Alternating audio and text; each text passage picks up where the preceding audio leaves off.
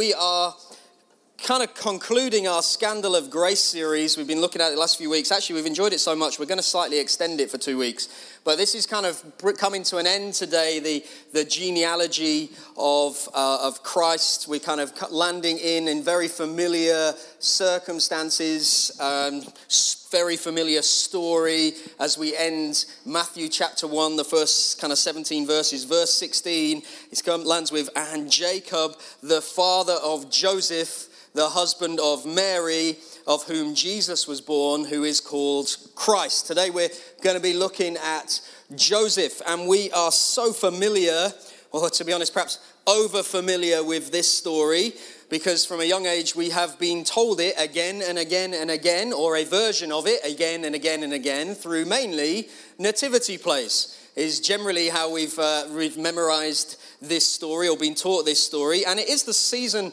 of school nativity plays. We've got ours next week, not the one that I'm in, the one that uh, we, we have to go to. Thankfully, both of our eldest two children are in the same one this year, so we only need to endure it, enjoy it once. Um, that'll be, it's going to be really exciting. I'm looking, I'm looking forward to it. Actually, I got my very first big break in the world of acting and theatre when I landed uh, and I was cast following extensive, difficult auditions in the star role of Joseph in Eldwick First School's Year 4 production. It wasn't a show or a nativity play, it was a production of The Nativity, a Christmas tale. And I had this, the, the key part of Joseph, I remember it well. Hush, my dear, go to sleep.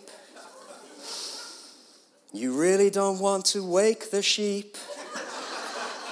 I might have remembered that wrong. I can't remember. I was, I was only like six at the time. Uh, but what I do remember is thinking, in all seriousness, thinking, I've got the main part. I'm Joseph. And the cow had more lines than me. Another time when I was a little bit older, I was Father Christmas once, and I had more lines than Joseph. And I was thinking, Father Christmas gets more lines in the Nativity than Joseph. And, uh, well, I've watched my kids over the last few years in their Christmas nativity scenes, and, and to be fair, the school they go to is, kind of keeps it fairly traditional. There's not all like the weird Disney characters that find their way into some nativity plays. But what has been consistent is that as I've watched it over the last few years, Joseph's role basically seems to be this.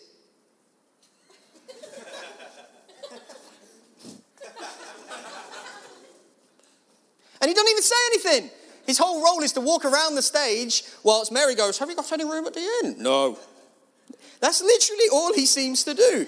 Now, to be fair, most school nativity plays don't really tend to fixate too much on the implications and the complexities of the virgin birth for obvious reasons, but we do kind of really essentially seem to have reduced the role of Joseph to kind of chief usher, to move Mary around the stage or around the actual real life version of it on the walk next to her on the donkey and, and from to Bethlehem. And then, actually, even as adults, we kind of then look at it and go, well, his next job is to run back with Mary to the temple when Jesus is 12 to, to find her. Like, usher her to Bethlehem and usher her back to the temple. That seems to pretty much be it. And occasionally at Christmas, we focus on the Joseph, how did he respond moment to that scandalous moment where she told him he was pregnant. But then after that, we pretty much kind of forget him. And we, therefore, honestly, honestly think that we easily miss the significance of Joseph and we easily miss the, the significance of his role in the story and also actually in our story as well. And so we're going to look at Joseph today. When we think of Joseph, we tend to focus on the things he's not. He did not have sex with Mary. He is not the biological father of Jesus. And you're right, he wasn't physically involved in the creation of Jesus, nor is he Jesus' biological father, but he is his real father. Joseph, whilst biologically speaking might not have been the natural father of Jesus, he is his real father. And this, the fact that Joseph is his real father, is central to the whole gospel story. And it's actually really pretty crucial for you and I as well. You see, Jesus' identity as the Christ is tied to his identity as the descendant of David.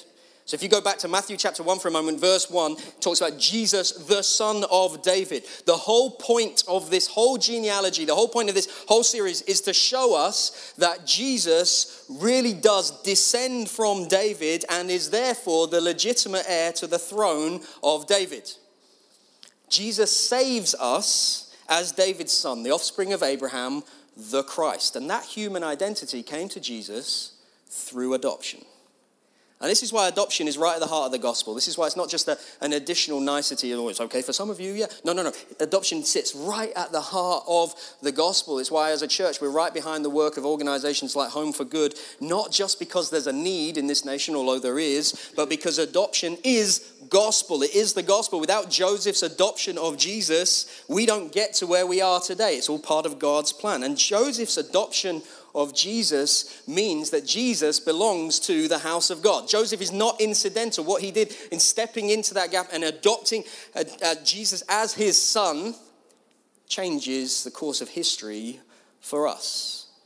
And it's through Joseph that Jesus finds his identity as the fulfillment of Old Testament prophet, um, promises. It's, it's through Joseph's adoption of Jesus that the hopes and fears of all the years are found in the realization of the son of Abraham, the son of David, the son of Israel, Jesus Christ. So Joseph then is really actually quite significant in this story. He probably deserves a few more lines than the cow or Father Christmas or Buzz Lightyear or whoever else gets into modern day nativity stories.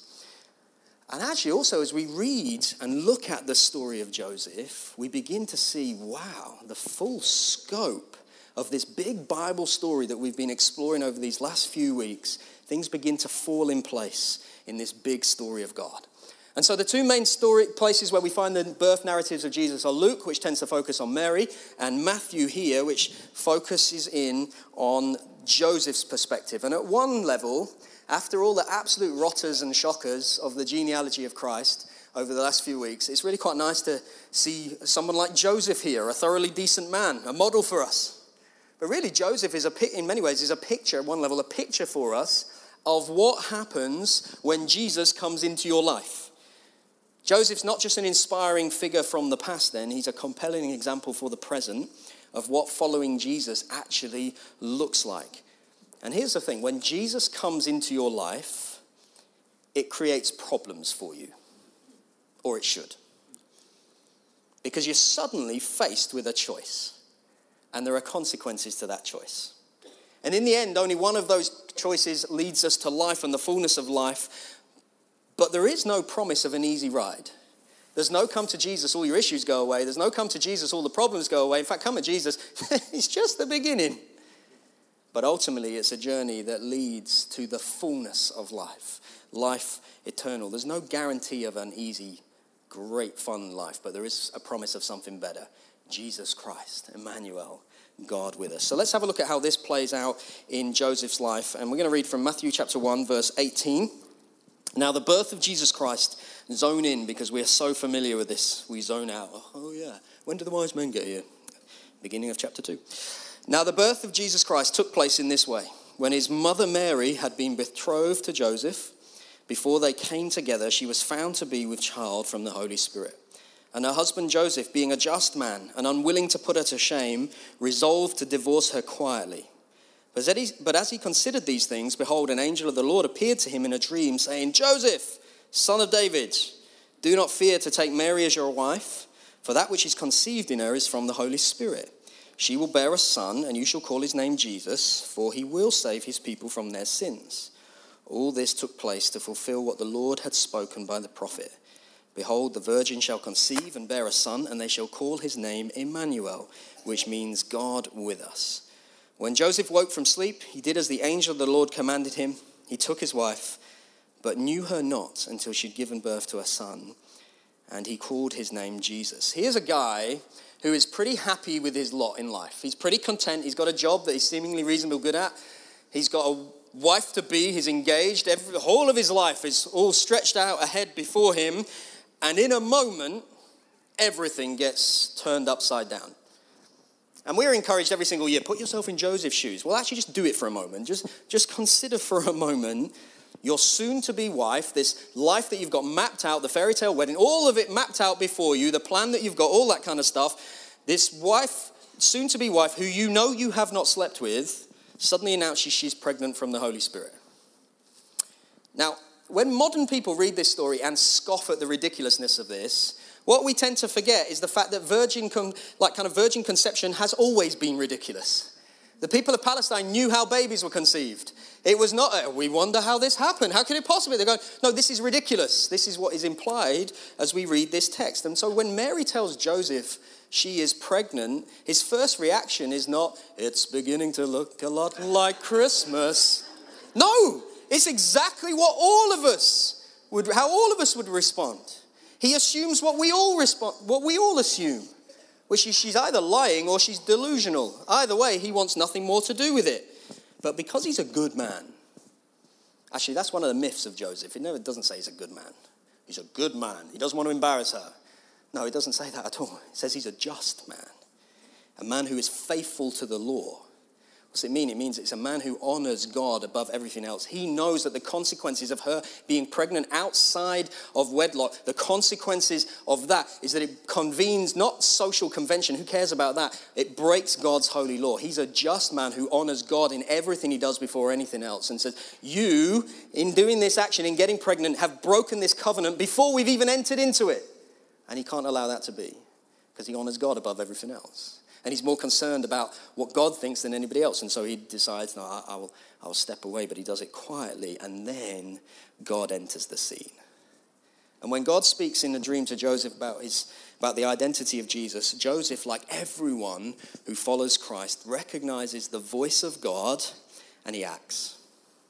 And he trusts God with absolute obedience. And in believing God, just think for a moment what Joseph actually does. In believing God, in responding to God, in encountering God, and then choosing to act with faith and obedience, he walks away from his earthly reputation. He instinctively cares more about what God says and what God thinks than what anybody else does. And in doing that, he walks away from his earthly reputation. He knows what everyone's going to be saying and thinking for the rest of his days. Here he comes. Muggins here, look at him. Oh. He knows that.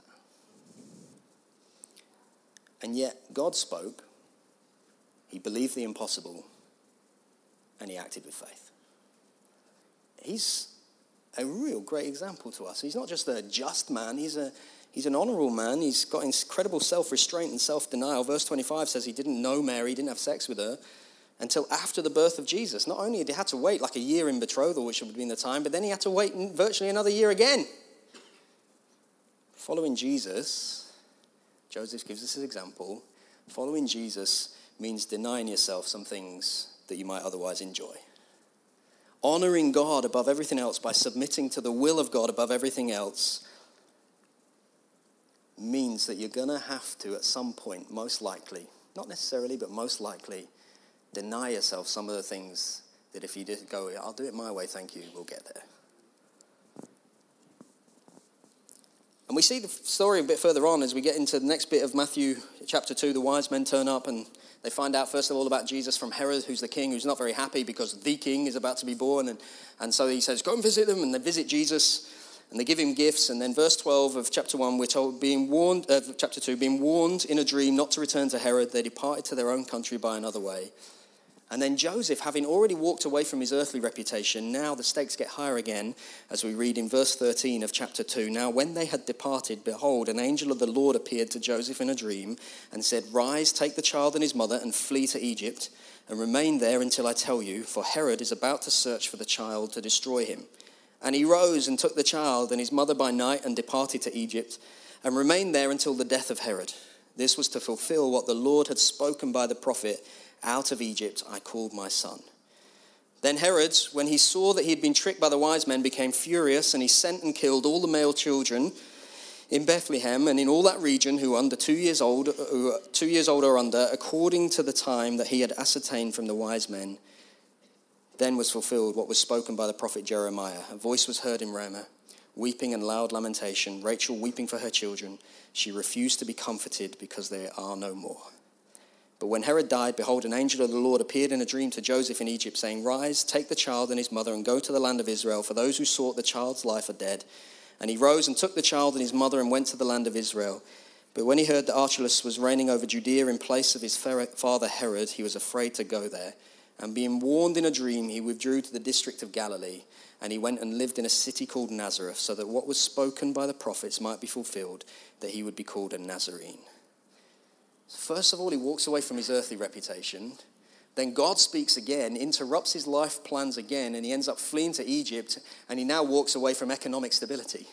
He walks away from a career, he walks away from a job, he walks away from uh, economic stability that actually would have been handed down most likely from his father, and he surrenders it all. He says, God, you've spoken, I'll go. He's a fantastic example to us. In many ways, on one level, that's who Joseph is a great model for us, a model of what righteous living looks like. He's a, a, model of what obedience looks like. He's a model of what trusting God looks like, even when, especially when it looks like an interruption to your life. Because most of us are very good at obeying God when God happens to agree with everything we want to do. Where we find it a little bit more difficult is when my life is heading this way and God breaks in and we end up sending us that way. And we're, I don't want to do it. And Joseph is a model for us of faithful, humble obedience and he's a model of genuine faith, faith that acts. See, James, the book of James, is written by who? The brother of Jesus. Who was Jesus' father? Joseph. Who was James's father? Joseph. And James talks about faith without works is dead. And he says, What does real faith look like? Well, it's faith that acts, it's faith that works, it's faith that looks after widows and orphans. And you just got to think, James is writing that. Was he looking at an example of his earthly father, Joseph, who he knows had done that? Says, This is what it is to be a man, a woman of God. He's an incredible example to us. Wow, end the sermon there. All be like Joseph. Let's go. Here's the thing there's something much bigger going on here. And you knew that was coming. See, all of the Old Testament, all of the stories that we've looked at in this series, the whole genealogy of Christ, it's all going one way. It's all pointing to Jesus. And here in this story, finally, we get to the arrival of Jesus. And this story of Jesus being born, of Joseph stepping in, of, of raising him as his own child, don't forget, Jesus would have said, Abba, Father, the first of all to Joseph. He really was his dad. All of this story is really a fulfillment of what has come before. You see, whether Joseph realizes it or not, he finds himself in a story that has been acted out before. Matthew's version of the Christmas story tells us that King Herod learns about the birth of the royal son of David from the wise men. And in verse 3, he says, He was troubled and all Jerusalem with him. So he gathers all the scribes and all the scholars and he, and he goes through all the ancient scrolls that foretell the birth of the king of the Jews, not so that he can submit to this new king, but instead so that he could find a way of stopping him. You see, Herod understood the implications of the arrival of the promised anointed one. He understood that as soon as this king arrives, every knee will bow, and that Herod's kingly earthly rule would have to come to an end. He understood, for he knew the scriptures, that the son of David will receive, according to the promises of God, a kingdom under which all of his enemies would be crushed. Herod knows that, and he knows the implications of that. He knows when Jesus comes, oh, I got a choice. I bow the knee or I do it my own way. And Herod tries to protect his own position. And he orders all the male children under two in the region of Bethlehem to be executed. And Herod probably didn't realize this. And this is now where, if you've zoned out for a moment, you need to zone back in because this now starts to get, it's not complicated, but I'm talking about two different Josephs. And you're going to get very confused. I thought we were talking about this Joseph when we start talking about a different one in a moment. But Herod didn't rea- probably didn't realize this, but he was doing exactly the same as Pharaoh had done thousands of years before. You see, way back in Genesis, the people of God find themselves in Egypt. And this is really significant because look at Matthew 2, verse 15. All of this was to fulfill what the Lord had spoken by the prophet Out of Egypt I called my son. Matthew here is quoting from the prophet Hosea in Hosea chapter 2, verse 15. And he's quoting Out of Egypt I called my son because we have seen this story before. The people of God find themselves in Egypt because of the actions of the brothers. Joseph and Technicolor Dreamcoat and all that guy. All right, that whole story. They take Joseph, they try to kill him, they decide not to kill him, they put him into slavery as an act of violence and then an act of evil. But what they intended for evil, God tells us in Genesis 50, verse 21, God meant it for good. And the very next verse of Genesis chapter 50 Verse 22 says, Joseph of old tells his brothers, I will provide for you and your little ones. Joseph of old, I will provide for you and your little ones. And we see a fulfillment of that promise in this story when Joseph of Nazareth pictures his namesake in providing and protecting for Jesus, the little one, in Egypt. This Egypt thing is really very significant because what man intended for evil, that's the reason they had to flee to Egypt, God meant for good. For out of Egypt will come deliverance. And we see at the beginning of the book of Exodus, Joseph of old dies and the people of God are now in Egypt in captivity.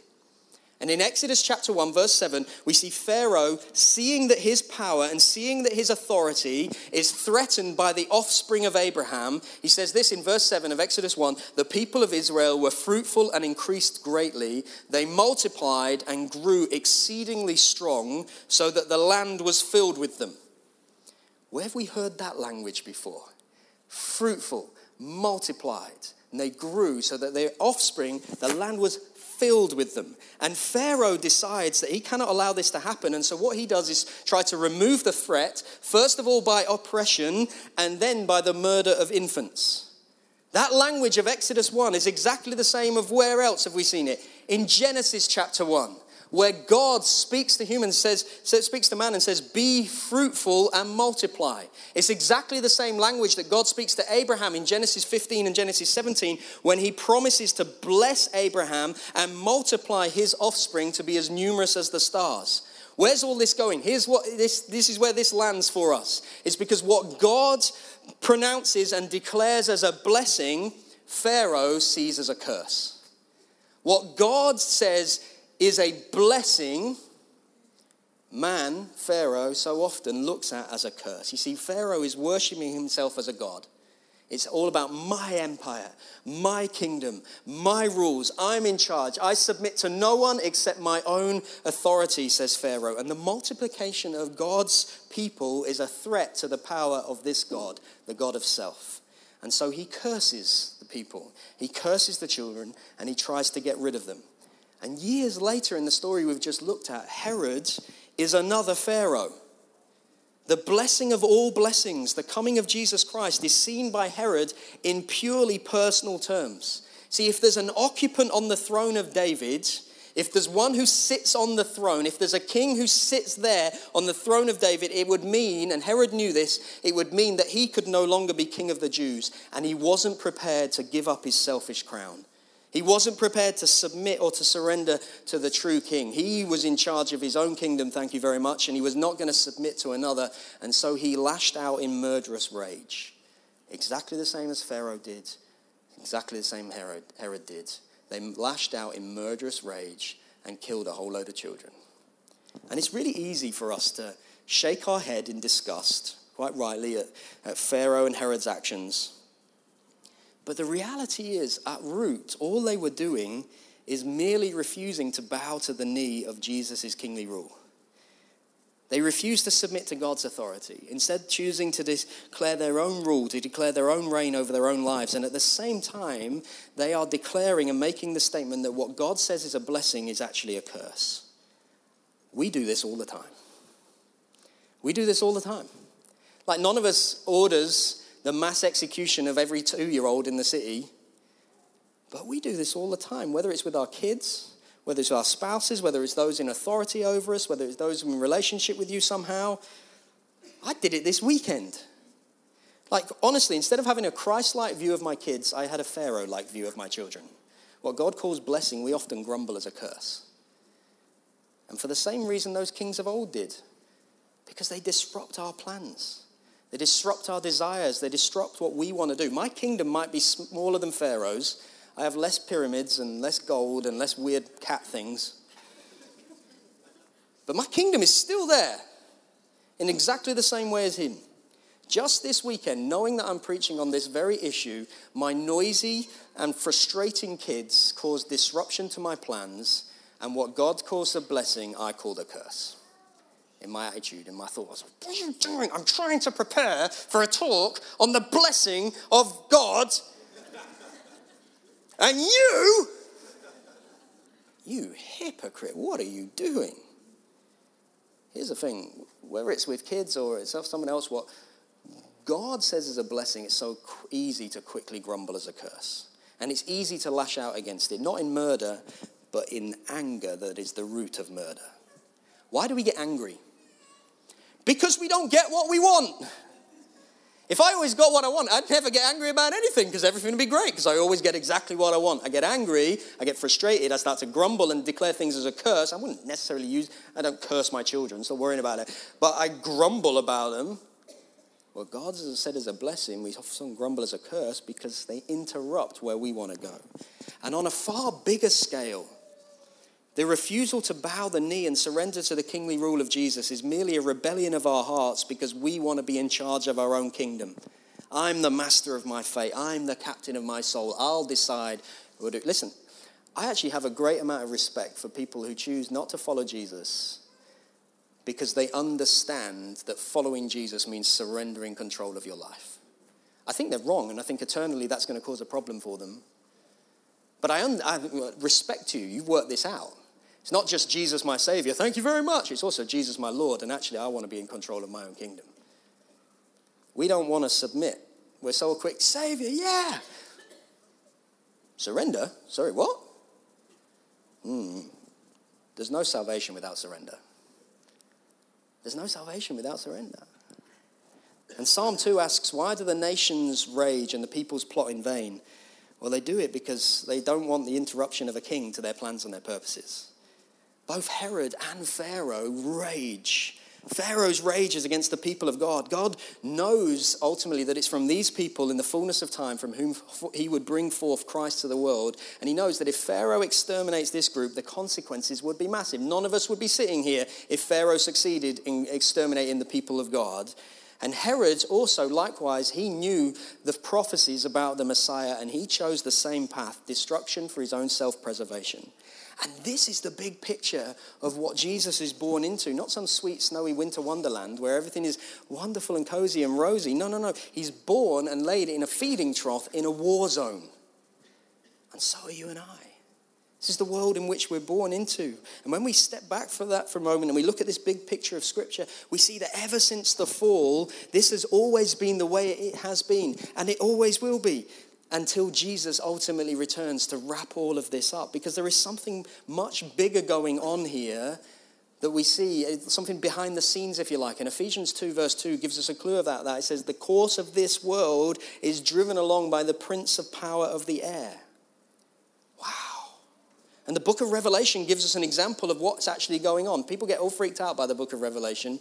It's because it's apocalyptic literature and we don't have that. We have history and we have languages and we have poetry and we get songs and we understand that, but we don't, letters, but we don't have ap- uh, that word, literature so much in, in, our, in our world anymore. And so we don't get it. And we think it's all about weird mystic prophecy of the future and all this kind of stuff. Well, hmm. Actually, really, Revelation is just like peeling back, tearing back the curtain to what's going on behind the scenes. If you imagine a theatre for a moment, what you watch on the stage is not all that's going on. It's what you see, but behind the stage, there's the mechanics of everything, moving the scenery in place and all of that kind of stuff. And Revelation is exactly like that. It's like peeling back the reality of what we see to see what's going on behind us. And Revelation tells us the story behind the story. And it shows us in Revelation 12, it's the picture of a woman giving birth birth to a male child, one who is to rule all the nations with a rod of iron. Revelation 12, verse 5. And crouching before this woman's birth canal is a dragon, the serpent of old, who seeks to devour the baby, we're told. And then that dragon in Revelation 12 17 became furious with the woman and went off to make war on the rest of her offspring and has done so ever since. Where are we going with this? The reality is, we have an enemy who wants to steal and he wants to destroy. He wants to bind us in captivity. He does not want us to know freedom, and he is raging against the people of God. Our weapons, the battle that we battle is not against flesh and blood, it's against principalities and powers. We don't have a physical enemy in the same way of Pharaoh and Herod actually physically trying to destroy and cause destruction and death. But the reality of an enemy and the conflict we're in is no less real. It's a spiritual one. And Herod, this new Pharaoh, tried to kill the firstborn Jesus. And in his rage and in his frustration, he slaughtered other innocent firstborns in, in Bethlehem. But he failed to kill the Savior just as Pharaoh had failed ultimately to kill Moses. Because way back in that story, Moses brought the children out of Israel out of the land of bondage and death. And Moses' ultimate successor, Jesus Christ, brings us ultimately out of a worse bondage and a worse death, the death of sin. Jesus ultimately is the successor of Moses. He came to save his people from their sin. And we see that ultimately when he goes to the cross, how he wins that freedom for us, that life for us. And Jesus, then, in this fulfillment, as he comes, he's coming to usher in a new exodus, a new delivery of his people from slavery, from capti- captivity, into the freedom of the promised land. Just as Moses ultimately led the people out of slavery into the promised land, into the freedom, away from slavery. So Jesus comes away and brings us out of, has made a way to bring us out of slavery, out of captivity, out of bondage, into freedom, into joy. And the arrival of Jesus then makes a way for us to know true freedom, to know true joy, but also confronts us with a choice. There is a new king on the throne now, and he makes a claim on our lives. And this claim is not be better, do better, work harder, be more like Joseph, and you'll get it all sorted out. No, no, no. The, the claim he makes on our lives is be mine. That's what he wants for you. Be mine. Submit yourself surrender yourself to me, the fullness of all of your life, surrender it all to me, submit, be mine. And in, we hate those words, submit and surrender, in our culture because they're just, I don't want to do that. Ugh. But they're actually life giving words because they're spoken by a God who is good, who is for us, and who wants all areas of our lives. And when we surrender all areas of our lives, when we recognize and bow the knee and surrender to Him, He comes and He fills us with the fullness of Himself. You see, Joseph ultimately gets to be with Jesus, who is Emmanuel, God with us. And this whole unsavory story of Herod's activity in, is, is a reminder of how deeply opposition to Jesus can be rooted in the hearts of people who are not allowed, who do not allow the gentle rule of Christ into their lives. And if we're determined to get our own way at all costs, then we go to any length to eliminate all trace of Jesus and all claim of him on our lives. But when we respond to God's call, like Joseph, we get something truly amazing. We get Jesus. We get God with us. We get Emmanuel. You see, he did not stay as a baby, but he grew up. He lived the perfect life we couldn't live, and he died the perfect death that we deserve to live in order that we might be saved from our sins, and in order that we might be released from captivity, in order that we might be released into freedom and the joy of the promised land, in order that we might know forgiveness and redemption and hope and joy. And so now we surrender it all before him and say, Lord, come have your way in me. Come take me, my life. It's all yours for your glory. And I trust that you're a good God who has good things for me.